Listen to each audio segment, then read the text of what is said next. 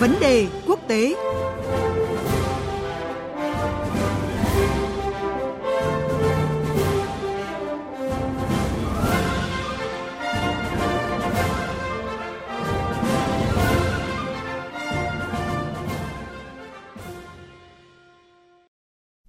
Thưa quý vị và các bạn, Chương trình Thời sự đồng hành sáng tiếp tục với những nội dung trong vấn đề quốc tế. Trong tuần qua thì dư luận rất quan tâm tới thông tin bốn nước gồm có Nga, Ukraine, Pháp và Đức đã chốt được thời điểm tổ chức cuộc họp cấp cao vào ngày 9 tháng 12 tới tại Pháp nhằm giải quyết cuộc xung đột kéo dài tại miền đông Ukraine. Tổng thống Nga Vladimir Putin và người đồng cấp Ukraine Volodymyr Zelensky sẽ lần đầu gặp trực tiếp trong khuôn khổ hội nghị nhóm bộ tứ Normandy này – đây được kỳ vọng là cơ hội tốt để các bên tìm ra những bước đi mới dựa trên thỏa thuận Min năm 2014 về giải pháp hòa bình cho Ukraine. Vâng, vậy à, cụ thể những cơ hội đó là gì? Chúng ta sẽ cùng nghe cuộc trao đổi của biên tập viên Thu Hà và chuyên gia phân tích quốc tế Nguyễn Đăng Phát, tổng biên tập tạp chí Bạch Dương trong chuyên mục Vấn đề quốc tế hôm nay. Xin chào nhà báo Nguyễn Đăng Phát ạ. À, vâng, xin chào biên tập viên Thu Hà và xin kính chào quý vị thính giả của Đài Tiếng Nói Việt Nam ạ. Vâng thưa ông, phía Pháp đã có thông báo chính thức rằng bộ tứ Normandy gồm có Nga, Ukraine, Pháp và Đức sẽ họp cấp cao vào ngày 9 tháng 12. Và nếu vâng. diễn ra như kế hoạch ạ, thì đây sẽ là lần gặp đầu tiên giữa các nhà lãnh đạo nhóm bộ tứ này trong vòng 3 năm qua. Vậy thì theo ông ạ, vì sao đến cái thời điểm này bốn nước mới chốt được việc ờ, cùng trở lại bàn đàm phán cấp cao ạ? À, vâng, cuộc gặp thì có lẽ chắc là sẽ diễn ra vào ngày 9 tháng 12 đấy bởi vì các bên đã thỏa thuận rồi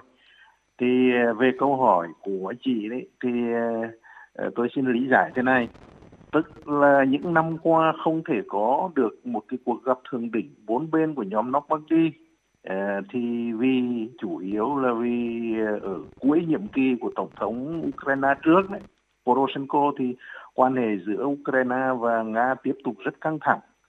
và phía Ukraine thì cũng không đưa ra được một cái giải pháp gì. Nhưng mà chúng ta cũng biết là ông ờ, Poroshenko đã thất cử trong cuộc bầu cử tổng thống vào tháng 4 ờ, năm 2019 này và ông Zelensky đã lên ờ, cầm quyền ở Ukraine.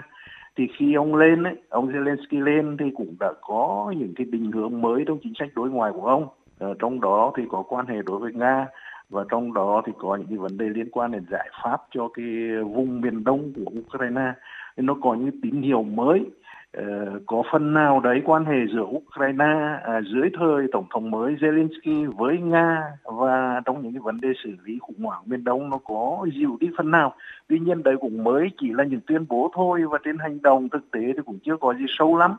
Nhưng mà vừa qua thì chúng ta cũng biết có những diễn biến ví dụ giữa Nga và Ukraine đã trao đổi những người bị bắt giữ và hôm ờ, hôm nay, ngày 18 tháng ờ, 11 năm 2019 thì ờ, Nga trả cho Ukraine ba con tàu, ba tàu chiến của Ukraine mà đã bị Nga giữ từ cái khi mà họ vi phạm vùng biển của Nga ở biển đen đấy. Ngoài ra còn có một cái diễn biến quan trọng nữa là phía Ukraine đã ký chấp thuận cái mà ở quốc tế gọi là công thức Steinmeier, tức là ông cựu bộ trưởng ngoại giao Đức trước đây đề xuất một cái giải pháp cho miền Đông trong đời có thừa nhận cái quy chế uh, tạm thời về tự chủ của miền Đông Ukraine đấy. Thì những cái diễn biến đấy nó hướng tới cái là có những hành động mới uh, so với chính quyền Poroshenko trước đây để hướng tới những cái giải pháp. Cho nên lần này người ta dàn xếp được để ờ, tổ chức cuộc gặp này. À, thưa ông ạ, với những cái ờ, tiền đề thuận lợi như ông vừa mới phân tích thì phải chăng dư luận có thể kỳ vọng vào cái bước đột phá tại cuộc họp lần này nhằm giải quyết cái cuộc xung đột giữa lực lượng ly khai miền Đông Ukraine và chính quyền Kiev ạ? Ờ, đúng là đã có những cái tín hiệu như tôi vừa nói là tích cực ờ, nhưng mà bước đầu phần nào thôi mà cũng đang phần lớn là về mặt tuyên bố về mặt lời nói thôi chứ hành động trên thực tế thì cũng chưa nhiều lắm thì lần này sẽ gặp nhau Ờ, chấp thuận gặp nhau được. Điều đấy chứng tỏ là người ta đã hướng đến nhau để đối thoại. Mà đối thoại là luôn luôn là điều mà mở ra những tín hiệu tích cực, theo tôi nghĩ thế. Nhưng mà tôi nghĩ rằng là về mặt đột phá thì sẽ chưa có đột phá gì lớn. Bởi vì đây là cuộc gặp mà nó mang đi thường đỉnh đầu tiên từ khi ông Zelensky lên cầm quyền hồi tháng 5 năm nay ở Ukraine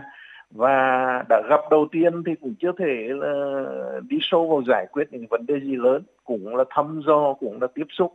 Và ờ, ở đây nó có một vấn đề cần phải nói nữa là tình hình nội bộ Ukraine hiện nay, ông Zelensky là có thể nói là nắm được quyền lực khá đầy đủ ở Ukraine bởi có phe đa số ở quốc hội, rồi ông lại là tổng thống nữa, thì cũng có nhiều thuận lợi. Nhưng mà nội bộ Ukraine vẫn ờ, khá phức tạp nhiều lực lượng đang phản đối ờ, những cái động thái mới của ông Zelensky để ờ, hòa giải với Nga. Họ cứ nói là sẽ không được nhượng bộ ờ, nga ở những cái vấn đề miền đông, vân vân. Thì do đó gặp nhau là quan trọng, gặp nhau là đối thoại và mở ra những cái triển vọng mới. Nhưng mà đột phá thì theo tôi là sẽ chưa có đột phá lớn ở cuộc gặp này.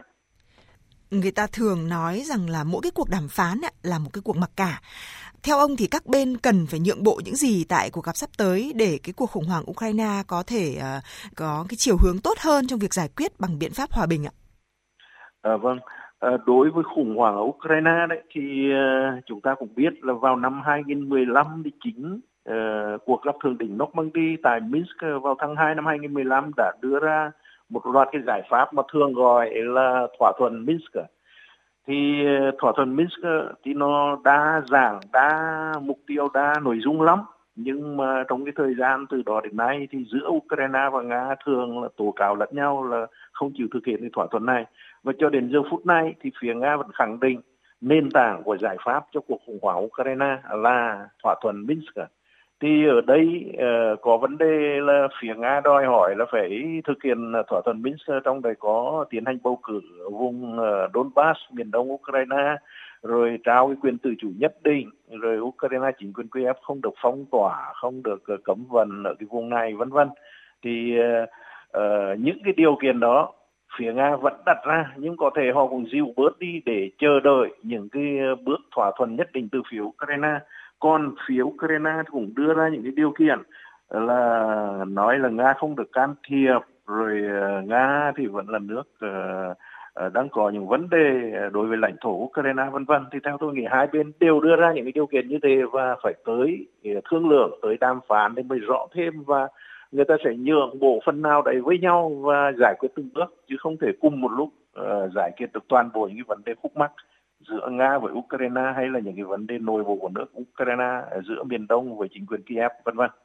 Vâng, chúng ta sẽ cùng chờ xem cái diễn biến của cuộc gặp sắp tới khi nó diễn ra vào ngày mùng 9 tháng 12. À, xin được cảm vâng. ơn nhà báo Nguyễn Đăng Phát với những phân tích vừa rồi ạ. Vâng, xin cảm ơn biên tập viên Thu Hà và chuyên gia phân tích quốc tế Nguyễn Đăng Phát, tổng biên tập tạp chí Bạch Dương về câu chuyện cơ hội nào cho vấn đề miền Đông Ukraine trong một vấn đề quốc tế hôm nay.